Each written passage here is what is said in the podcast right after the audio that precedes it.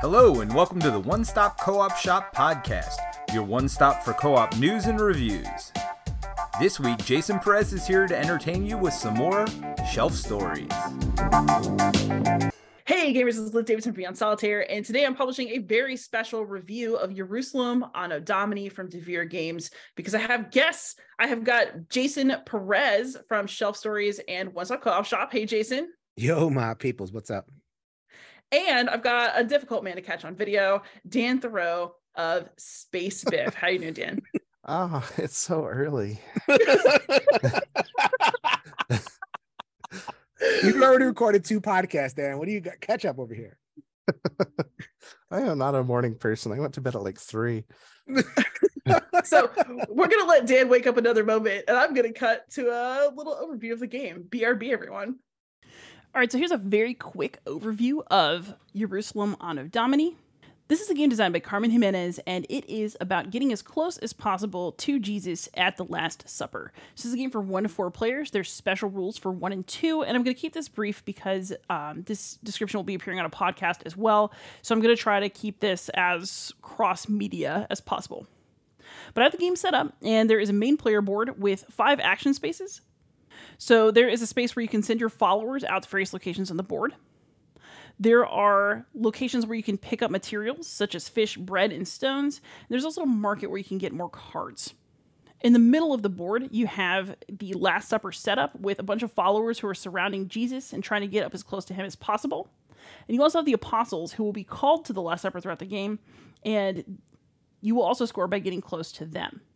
So, if your own supply of followers and what you're going to be doing throughout the game is bringing stuff to dinner that will get you close to the table, and then placing yourself close to the table so that you score off of your proximity to Jesus and to the apostles. In the solo mode, you're going to play against a little bot named Barabbas. And Barabbas is going to cause the Sanhedrin track to advance, bringing on the end of the game, and also some events that are negative for you and great for your AI opponent.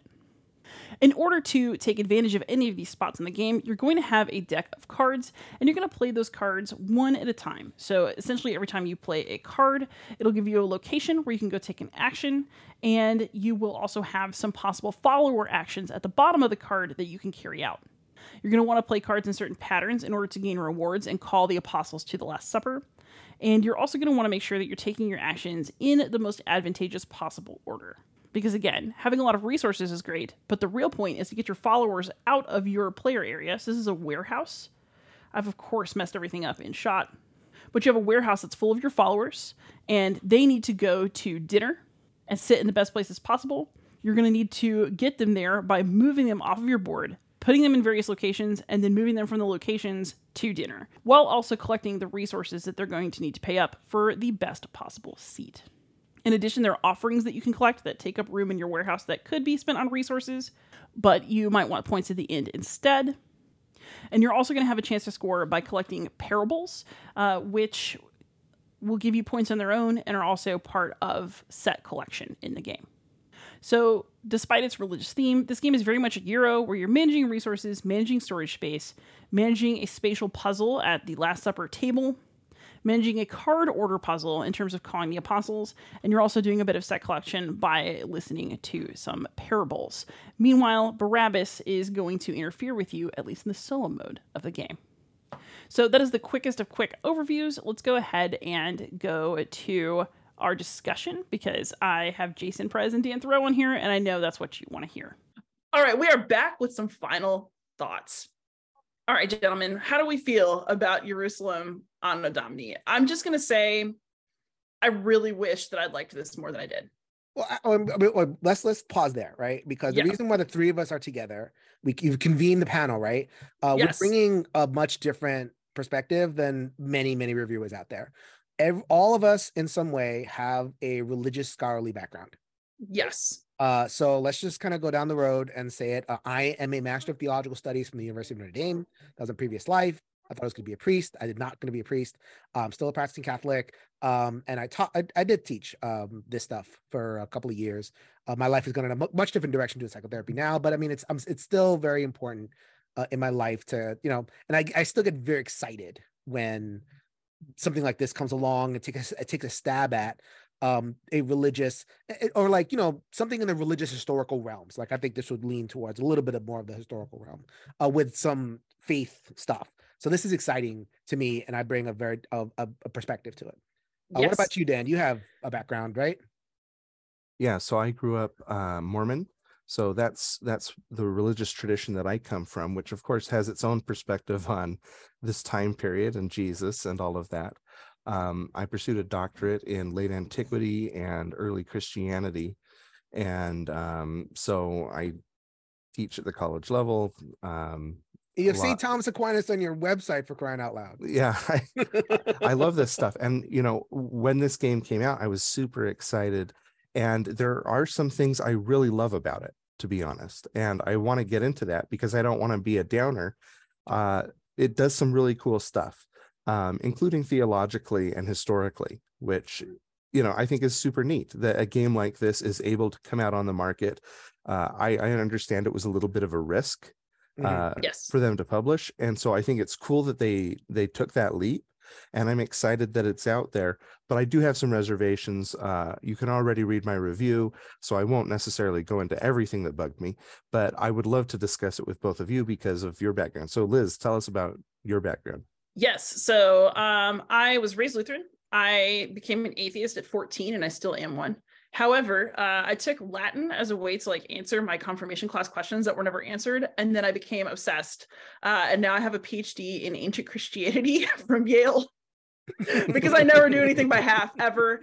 Um, I'm now a high school Latin teacher from that background, and I'm currently teaching summer New Testament mm. to my little summer school babies. And so we just read about the, you know, who's the greatest and jesus let us sit at your right and your left hands and mm. you know we've just done it so um i i think that my sentiments are going to be similar to y'all's but like of course with differences that are key to us which is that i'm so glad that somebody took this theme on i'm so glad that this game is something that was considered marketable marketable and that exists because i think that's great uh but i also just as a historian of this period, as somebody who's interested in theology, wish that some things had been different. Yeah. I mean, so I think the easiest part is to take on the mechanical stuff. And uh, Dan, your review, like your take on the mechanical stuff was like euro, euro, euro, euro, euro. so I don't, I it shouldn't take yeah. us long, right, to discuss the actual uh, euro stuff. So like, um, as as Liz went over in her overview, uh, I think the the thing to understand about this game is that there's a core flow, right? You, you yes. start it, uh, it with your followers and your cards in your hand. You play one card a turn, and that one card enables you to move your follower to to uh, somewhere, usually the lands, right? So your follower is going to go from your board to the land, and then your follower is going to go with another action. You get to take your follower from the land, gathering stuff, gathering offerings to the last supper. Yeah. So it's this triangle movement that you are trying to coordinate, and there's a bunch of followers that you have to coordinate. And the, one of the victory conditions, like get all your followers out there. And um, so I felt like just on a purely mechanical level, um, I my sensibility when it comes to Euros isn't as kind of high. Like a Vital Lacerda might be a little bit much for me in my group. So I appreciated that the core flow was easy to understand and easy to execute and had some interesting decisions in there. So just as a baseline Euro experience, I kind of I liked what it was doing. What do you think, Dan? You know what I liked about it especially is the way that you plan these cards and you have to you're taking all these considerations. I love it when every action that you take you, you're thinking not about what is it doing right now you're thinking about what is it doing now what is it doing in the medium term what is it doing in the long term and the cards do a great job of that um, because you're playing the cards and yeah you're you're moving out your piece in order to you know get fish or whatever it is that you need to do but you're also putting out these cards to gather the symbols on the cards in order to mm-hmm. do what the game calls uh, visit an apostle where you're you're getting the apostle to come out and go hang out with Jesus at the last supper Hey uh, Thomas, the Last Supper's happening. What are you doing over there? Let's go. yeah, let's let's get over to the Last Supper together. And depending on the apostle, he's going to trigger some sort of bonus. Maybe Thomas is going to be like, "Hey, you can come to the Last Supper with me." Yeah. Um, maybe you hang out with Judas, and he's like, "Hey, I just had a windfall of money." So have some of this money. Um, blood money. Here the you fact go. that the Judas piece is silver really did delight me, like all the way down to my soul. I'm just gonna yeah, it was really, del- yeah, it's, it, and it uses some of that symbolism that's kind of, uh, you know, that is quite lovely. And, and so I, I liked the mechanics on the whole, even if I found them a little bit dry, you know, I'm, I'm willing to make an allowance, especially because the Euro game is so dominant in the way that we think about board games, the way that many board games are produced. Um, it- so even though I didn't love the mechanics, I, I think they're very functional. And I think they did a good job of uh, getting everybody to the table and letting you play without too much overhead. So that was a good part. Uh, Liz, how did the process of gameplay strike you? I mean, okay, it wasn't my favorite. I like my Euros very heavy these days. So, you know, it wasn't it, it didn't like thrill me, but it wasn't bad. Like this is a very playable Euro. If somebody said, Hey, it's game night, do you want to play this? Um, I would be like, Yeah, yeah, absolutely, let's play it. Like I Mhm. kind of like the puzzly aspect of placing the friendly followers like in different configurations around the table. Um, I enjoyed again, like you said, like the kind of the emphasis on forward thinking that it's not just oh i want some fish it's oh i need to play this i need to go here i need to get these fish and i need to use them to do this and i also need to keep track on my of my warehouse to make sure that i'm getting enough people out of it to make room for the stuff that's going to go in it. Um, maybe i want this mahane card. Um, you know there's a lot to think about. And so even though you're only playing one card ostensibly it's very simple you do get to do a lot. And i i personally value that in games. I love ease of taking your turn complexity of decisions like which turn to take if that makes sense. Yeah, this game Yeah. does that very well. yeah. And so i think mechanically it is from yeah it's good to really good depending on how you personally you know have experience of euros and Right. you know where you're at with that So then, um, and and Dan also pointed this out in his uh piece, and I, I think so mechanically, you know, solid, doesn't blow the doors off, functional, whatever. Where the game starts to kind of buckle a little bit. So I mentioned that flow, right? I, the you know you go from the personal space to the lands to gather resources, and then you get to the Last Supper, and that Last Supper space. That's the that's the the the key, right? It's that it, it draws all the attention. That's where the Jesus figure is. I forgot to take that Jesus figure, uh, and like that, that's where you're you're putting your pieces. And so it's doing a lot of work mechanically and it's doing a lot of work thematically there. yes And so, and maybe this is a, this is this is a themat this might be a thematic thing, but it's also a mechanical insight too, in terms of like it's very uh, lockstep. Like you go there, Yeah. you make your offering, and it's that's it.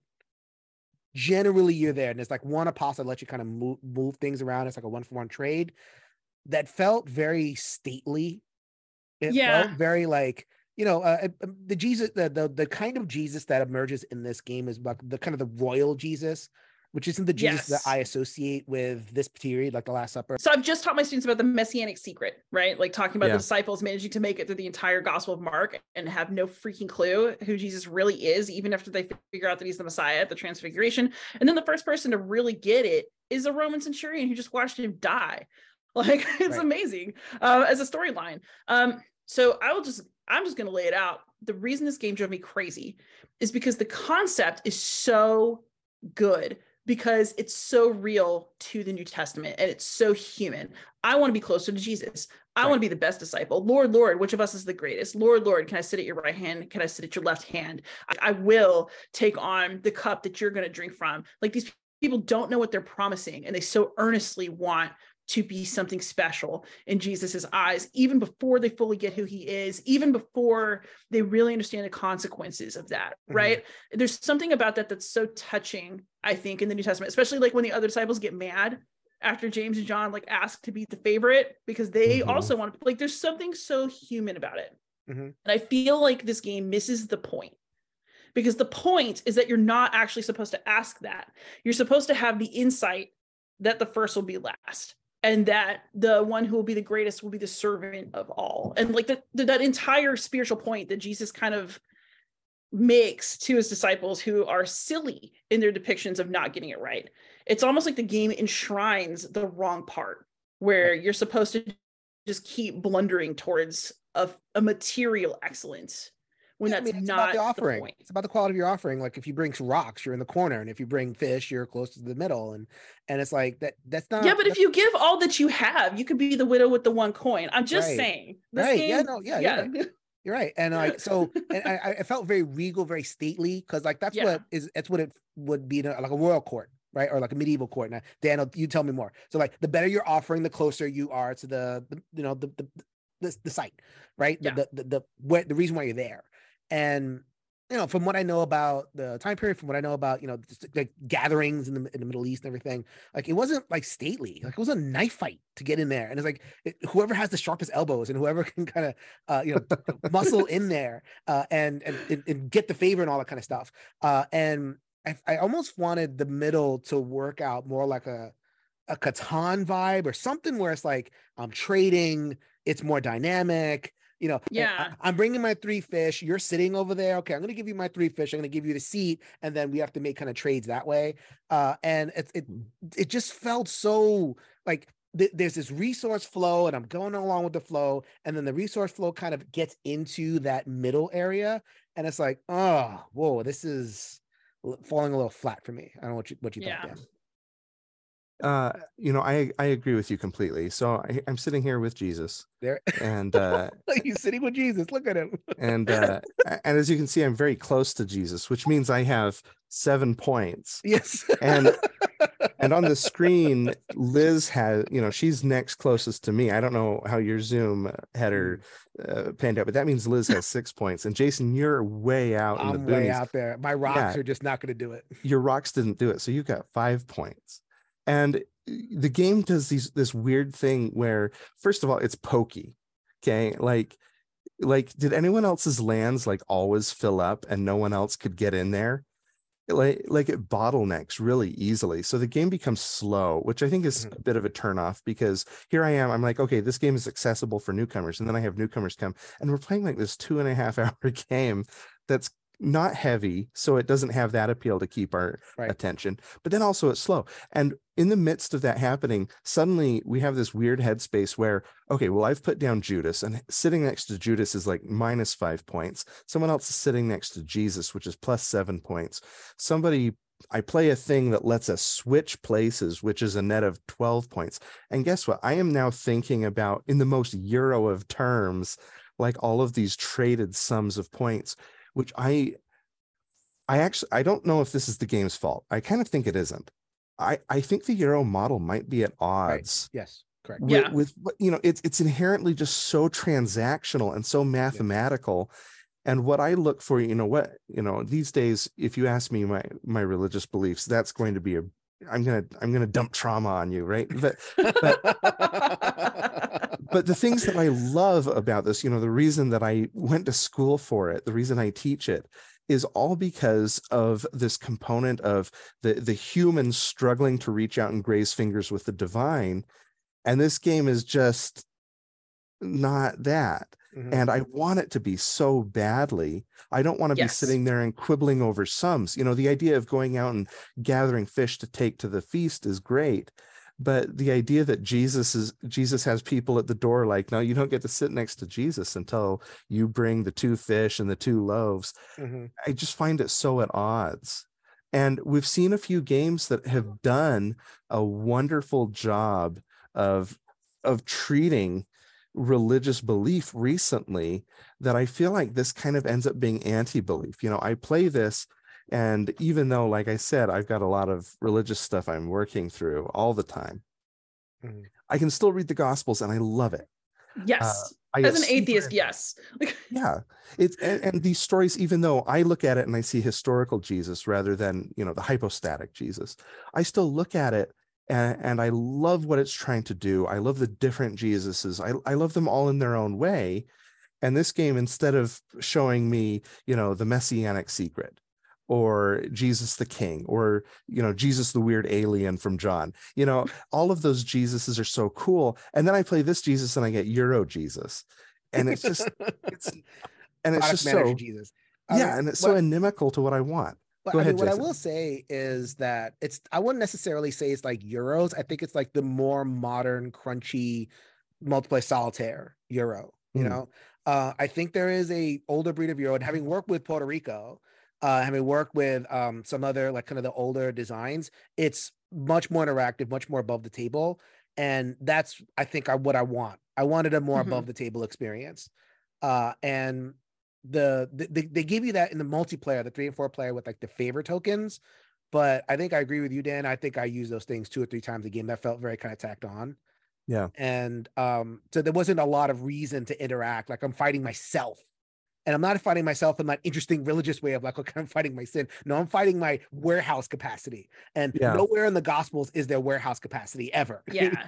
I, I also do want to point out that this, like, again, like most of my issues with this game were thematic. Like, game, if it had been another theme somehow, I don't know how, well, it, but I might have felt better about it. But thematically, like, as you mentioned, like, so it's not just the resources in the warehouse, it's stuff like parables as a resource that made me like like a little parable card it kind of made me crazy like oh you can go listen to a parable right here before last supper i thought barabbas as the solo ai but like in cahoots with the sanhedrin was very weird Mhm. um Right. there was just a lot that really that i struggled with and i think it, it might be an issue of being too close to the subject matter in a way like because i've spent so much time poring over the new testament in so much detail those kinds of connections drawn made me nuts because i just Yeah. don't really think that sanhedrin and barabbas were going to be pals Like-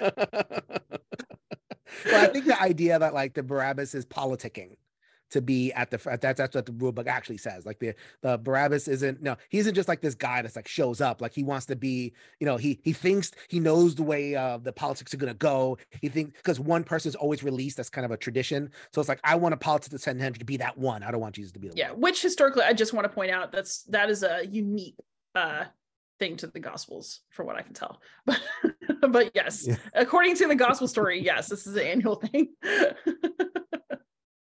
So I mean, I guess like mechanically, that ex- the the player experience, you know, irrespective of the religious theme, mechanically, the the my biggest issue was the center, and the center just felt like it felt very Euro. It felt very like okay, I'm I'm gathering the resources, and like I like to have a feeling, a, a little bit more of a feeling of a climax, like because that's what an engine builder gives you. An engine builder gives you that that pop at the end of like okay, I do do do do do, boom. And the pop here is I get to add five points instead of six or whatever like you know i'm doing i now i've made my i progressed myself on the arithmetic. And that it didn't it landed with a little bit of a thud at least in the middle. Yeah. And then you add beyond that the thematic stuff of i kind of wanted the middle to be more thematically resonant too. So that's that's kind of where i'm at wise. One of the things that really stood out to me is how often in the process of play um, people at the table so i you know it- i'm sitting there and my players are having very different reactions because i'm sitting going wow this is kind of supersessionist like you know Yes. like yeah please continue with that one yeah because we've Define got supersessionist for the peoples okay so so uh supersession uh, ism is this idea that the old the hebrew bible Mm. and all of this uh, this jewish religion exists solely to point to jesus and the christian religion Bas- the idea that it's the old testament exists to create the new testament. Um and and in christianity this is something we struggle a lot with and it's it's a bit of a bugbear of mine because i teach this sort of stuff. So when students come in we like to point out you know when jesus is reading um the when he's quoting these sections from the hebrew bible he's if you're not being generous he's misquoting them in many cases. And if you are being generous he's reinterpreting them um, and this is pretty common. Almost every time Jesus brings up something from the Hebrew Bible, you can look at it in an original context and be like, oh, he's kind of changing the meaning here. Mhm. Um, very common. You might have, as both of you certainly know, Christians consider like the book of Isaiah to be the fifth gospel. Yeah. Um, and the book of Isaiah is not talking not. about Jesus in its original context. It just isn't. And you really have to stretch it to get it there. Um, now, I'm not saying that to to smash anyone's beliefs or anything like that. I'm saying that because this game leans into that. Because rather than, for instance, the only time Jewish people really make themselves known is the Sanhedrin. Um, like it, playing this game, as far as I can tell, you know, uh, historically, you would be a Jewish community, right, out in the desert yes and they don't have any identity um, you're not an Essene, you know, you're not a zealot, you're not, you know, you're not some Hasmonean restorationist, you're not one of the five or six major sects that would be here. Yeah. You're just sort of this featureless thing, which can which can give the impression that you're basically just a proto-Christian. Mhm. Um, the Romans are absent. So there's no to, to speak and use a modern term, there's no secular investment in the crucifixion of Jesus. There's no political reason to crucify him. There's purely a religious, self motivated reason. And the people who hold that reason are Jewish. Yes. Um, which unfortunately I think can lean into something a little bit frightening, especially right now when we're Mhm. seeing this resurgence of Christian nationalism. Mhm. That personally, I think every Christian should be invested in pushing back on. Yes. I mean, I'm literally teaching New Testament right now, and I had to have an uncomfortable conversation with a student who just asked, and I, the thing is, you can't judge them for asking. The kid Yeah. said, Why were the Pharisees so against God's will? Mm. What? Like, and you know, of course, I'm like, whoa, whoa, whoa, whoa, whoa, whoa, several steps back. Like, we had to have the conversation about, you know, actually, Paul never stops identifying as a Pharisee. Jesus's teachings were closest to Pharisee teachings of any other Jewish sect at the time Mhm. um and you know jesus doesn't stop being jewish like you know we really explicitly hit that multiple times in class but getting that presupposition out of our cultural understanding of what's happening in the new testament is so hard that even after Mhm. having dis- explicit discussions with students about it they still fall into the old tracks they cannot help it because the way that our society is built you have to break it down and so yeah i do think that seeing the Sanhedrin, especially this way, you know, it, it does, you're right, like imply that Jesus's only enemies are Jewish enemies. While Jesus Yeah. is Judaism, like Jesus appears as very much like an icon, like a, a Christian icon looking thing in this game, instead of as a Jewish dude Mhm. from Galilee who's like living a Galilee life. And it it's uncomfortable. I read the designer diary and uh, and I I think there were a couple of designer diaries, and I think the person is coming at it from a devotional context.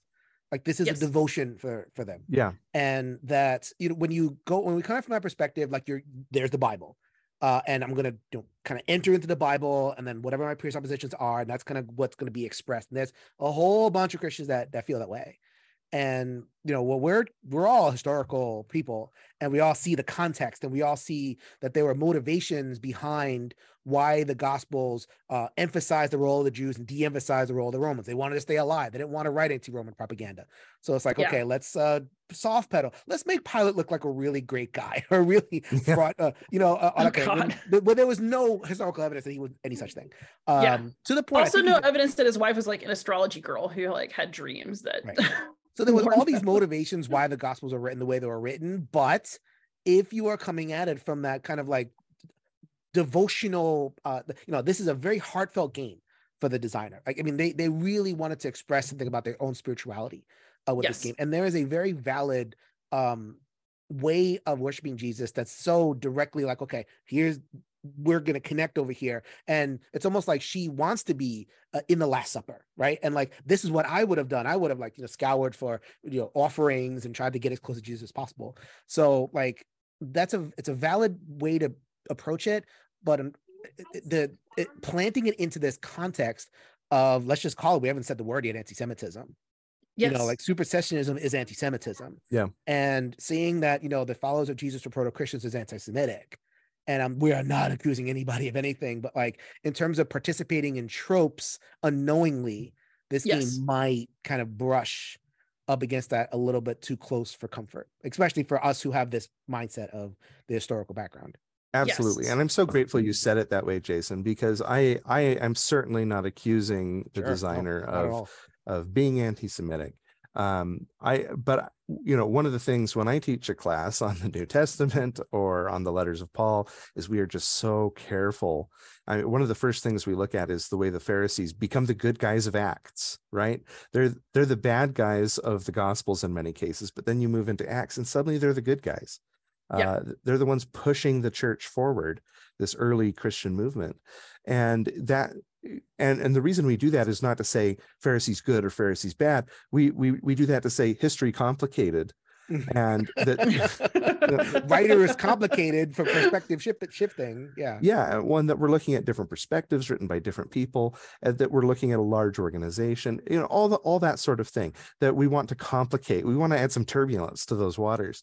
Um, and, and what i was saying is that I'm sitting at this table and I'm going, there's a disconnect because I, as a historical guy who teach college, I'm sitting there and going, wow, this is kind of supersessionist. And everyone else at the table is saying things that I think are insightful in a different way that I can't reach because I'm, I'm just, I'm too close, just like Liz said. And what I mean is, for instance, when you upgrade that, um, that little tile by I think you give enough favors and you take it off and you're like, oh, I finally get more storage space, and you get one more space on your storage.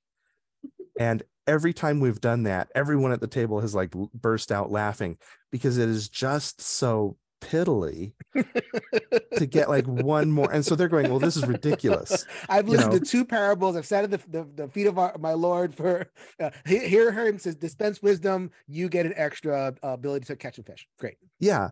and, and, and the same goes with the parables. We were playing with a friend of ours named Caroline, and she had this absolutely wonderful point where when we finally earned the first parable in our game, she was going, oh, well, what do we do? Do we like do we tell the parable? She was thinking the game would now suddenly break the fourth wall and become devotional. Mm. um like do, like like like what are we doing? Or does the parable let you move closer to jesus because you're understanding him better?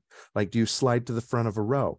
But instead of being intermeshed in kind of these interesting ways or playing with what the game could be it just slips right back into Euro multi solitaire Euroland, where so it's like, well, you get some points, mm-hmm. and it, it's just such a disappointment to have that happen. Uh, and I really appreciate having played with people who didn't get a higher degree in Christianity because they were pointing these things out to me that are very insightful as we play.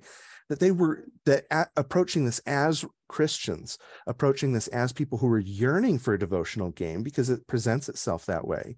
Right and not getting it or getting a version that is uh, very locked into a certain kind of devotion to Jesus, which is very valid, yeah.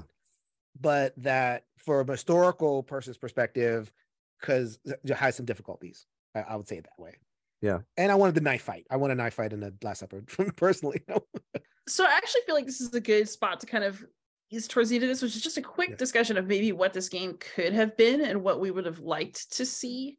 Like, I think that what you're saying about elbows is right. I would have liked to see more human foibles mm-hmm. um, come to the fore and like the foolishness of trying to get closer to Jesus, right. who, you know, by his own declarations values the least of these little ones and the prostitutes and the tax collectors and like the little kids.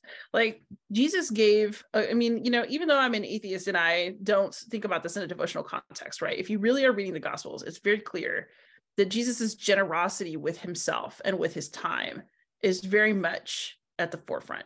And he gives that self and that time to people who you wouldn't think deserved it or who had earned it in any way at all.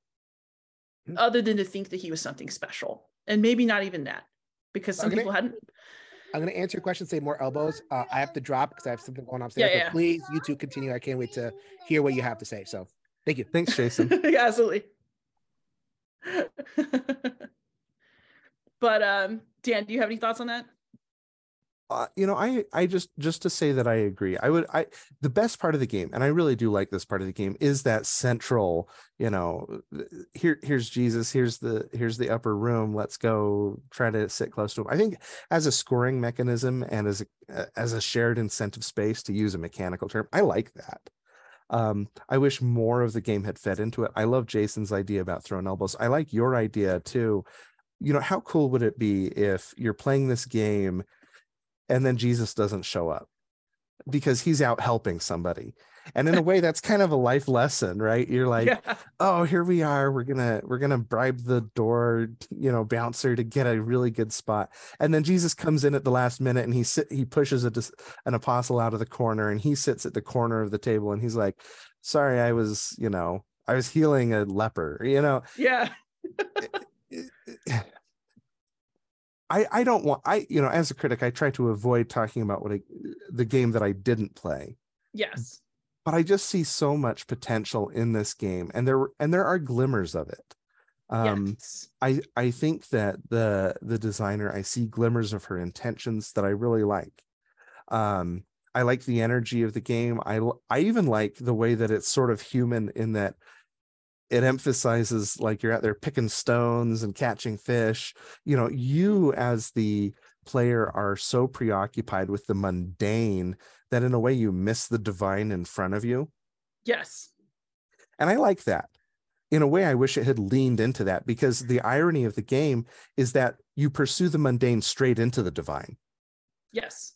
So, what what are your thoughts, Liz? No, I see. The thing is that that is such a beautiful interpretive point.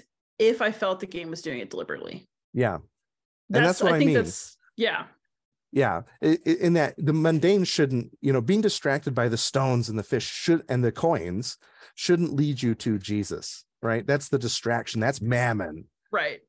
and instead it leads you straight to Jesus. So, sorry, go ahead. No, I mean that's that's kind of exactly where it goes with me. It's it's almost like we're still not getting the messianic secret. Like it's a very Markian game.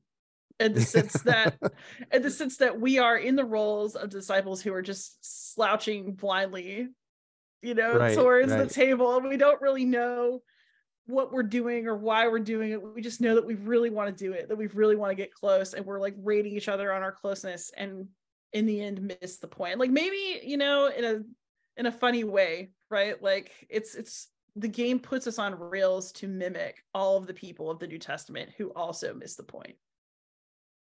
And like Like, there is a profundity yeah. in that.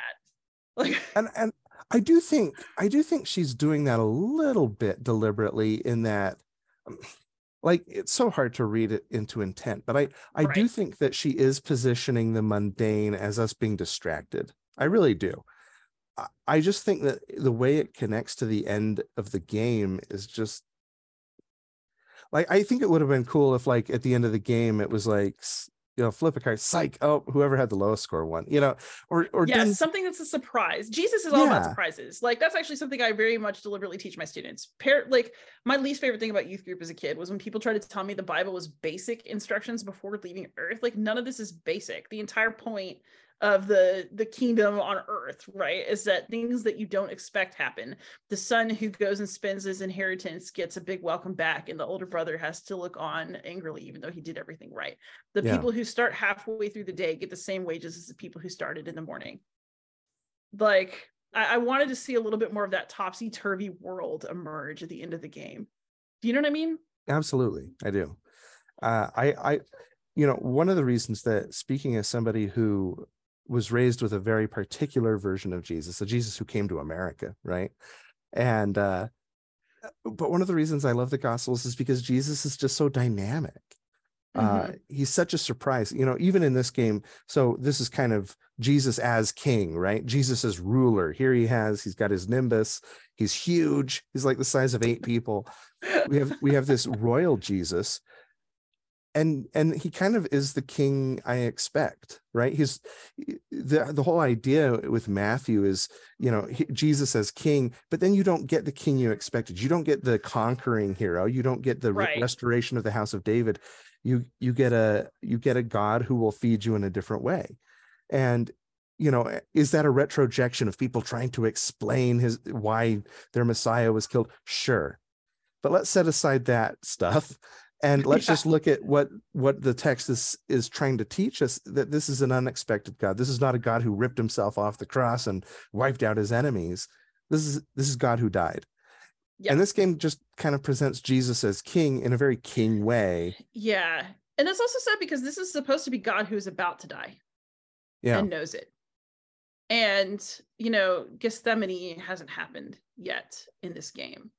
And so kingly Jesus is even more of a weird note here for me because this is, should be a Jesus who's feeling insecure because he knows one of his friends is about to sell him out. And a Jesus who's about to go meekly to his fate, but also beg for a reprieve because he's human enough to want Yeah. to not go up on that cross and do this like i don't know there's a there's an insecurity in that jesus that i personally find very affecting right.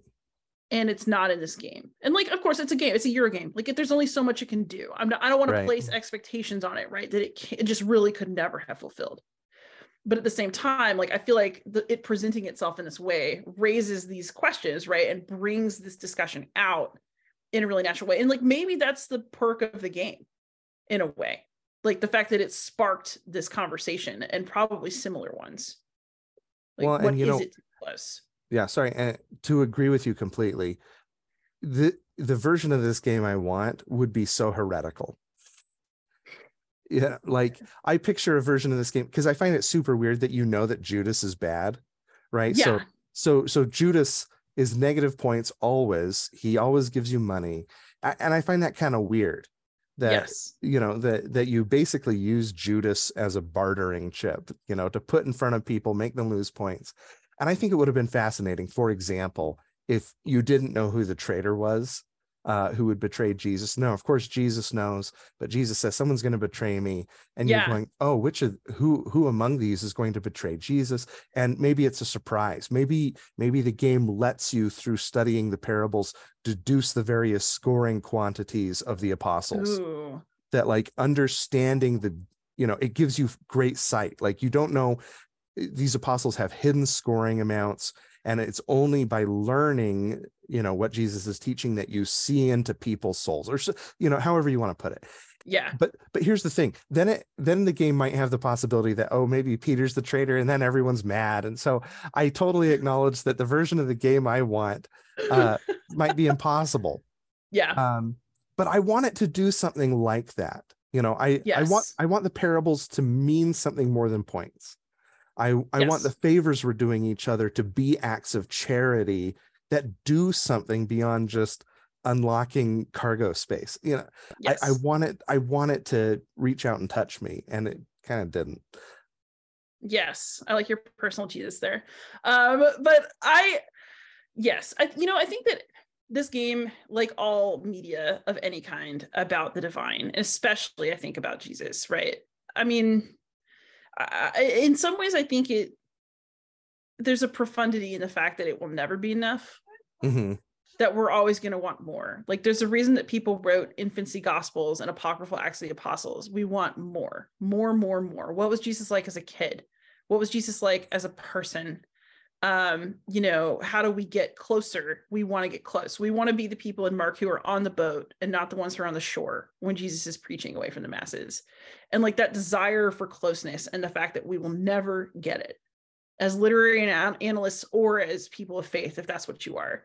Like, I mean, you know, I think that the game accidentally winds up being something profound in that way, regardless of its intentions, because of that mystery at the heart of everything. Mhm. yeah i agree So, do I have quibbles with the way this game went about things? Yes. But I think I come down and I'm glad it exists. I'm glad that it's trying because the other thing is that, like, frankly, nobody tries this. So, how is it going to be a perfect first try? Um, you know, yeah and you know what to to your point i hope that uh the designer um carmen garcia jimenez i hope she i hope she tries again. I know that she has so on her uh profile she mentioned something about she wants to create devotional games. She wants to spread the word of jesus. I don't remember how she puts it but i hope she does. I hope she Yeah. continue i hope she continues to take her her personal devotion and try to and and i recognize it's scary in part because of what we're doing right now right right. I, but I hope she keeps giving it. Um, I hope she keeps sharing uh, herself, not just because she's religious. I hope that many people are trying to share their vision of of history or personal interest or whatever it is. And I hope she continues to share her devotion, um, because I think, especially once she steps away from Jesus directly, yes. I, I think a lot of the problems sort of dissolve. Um, just- Jesus Well, is so big. Let's say there's a reason that my doctorate is in the ancient Christianity program and not the New Testament program, which is the other one I thought about applying for. So. It's too big. the the smaller subset of text is actually the part that's too big. but Absolutely. um so with that said, yeah, I think that we come down to the same spot. I think Jason, you know, although he had to go and handle the kids because he's a, a good person and a good parent. Um I am neither. Um, um, so I think uh, you know, I think we would all agree. We want more games like this in the world because it's not it's not that the game is perfect and we certainly could quibble with it all day if we wanted to but it's what it's trying to do that i think is meaningful especially in a world of games that aren't always trying to do something but you and i are the types of people who are always looking for the one that is yeah I I agree. I'm grateful that it's here, you know, and it's such a it's such a sea change that this game is marketable. you know, I think yeah. like the the new atheist movement of the early 2000s and just kind of being like, oh, it's fun to slam religion, you know, and like and I, I'm glad we've reached a point where we can we can acknowledge that you know what it's okay for somebody to have these devotional thoughts and want to express them without ne- unnecessarily slamming them because yeah. I I do want this. Uh, I'm right, you know, despite having a lot of reservations, and I've shared them, and I'm sure you're sick of my reservations, but I am grateful I played this game. Yes, I'm, I'm also I'm, grateful. Yeah, I'm glad to have played it. Yes, and you know what? I think that in a world full of games where I can't say that, that's saying something. Yeah. so I think that we'll cut it off here, but I hope we do this again. Like I hope there are more devotional games for us to get together and talk about, frankly. Yeah. But um, for now, everybody out there, this is going to be on the Beyond Solitaire channel. If you're watching us, uh, it's also going to be a podcast on One Stop Co-op Shop. So Jason will run it over there. Um, but Jason can be found at One Stop Co-op Shop or at Shelf Stories. I'm Liz Davidson from Beyond Solitaire. And then Dan, where can you be found? Spacebiff.com. Spacebiff.com. Place of the finest written board game reviews in the business. Oh, Liz. Um, and uh, so thank you so much everybody who joined us on this conversation you're free to continue it in the comments so please like subscribe comment ask questions and most of all happy gaming thanks for joining us again for the one stop co-op shop podcast check out our youtube channel at one stop co-op shop also join us for games and discussion on our discord channel you can support us on Patreon at patreon.com slash one stop or leave us a review on iTunes. Thanks again, and we'll see you next week for another top five list.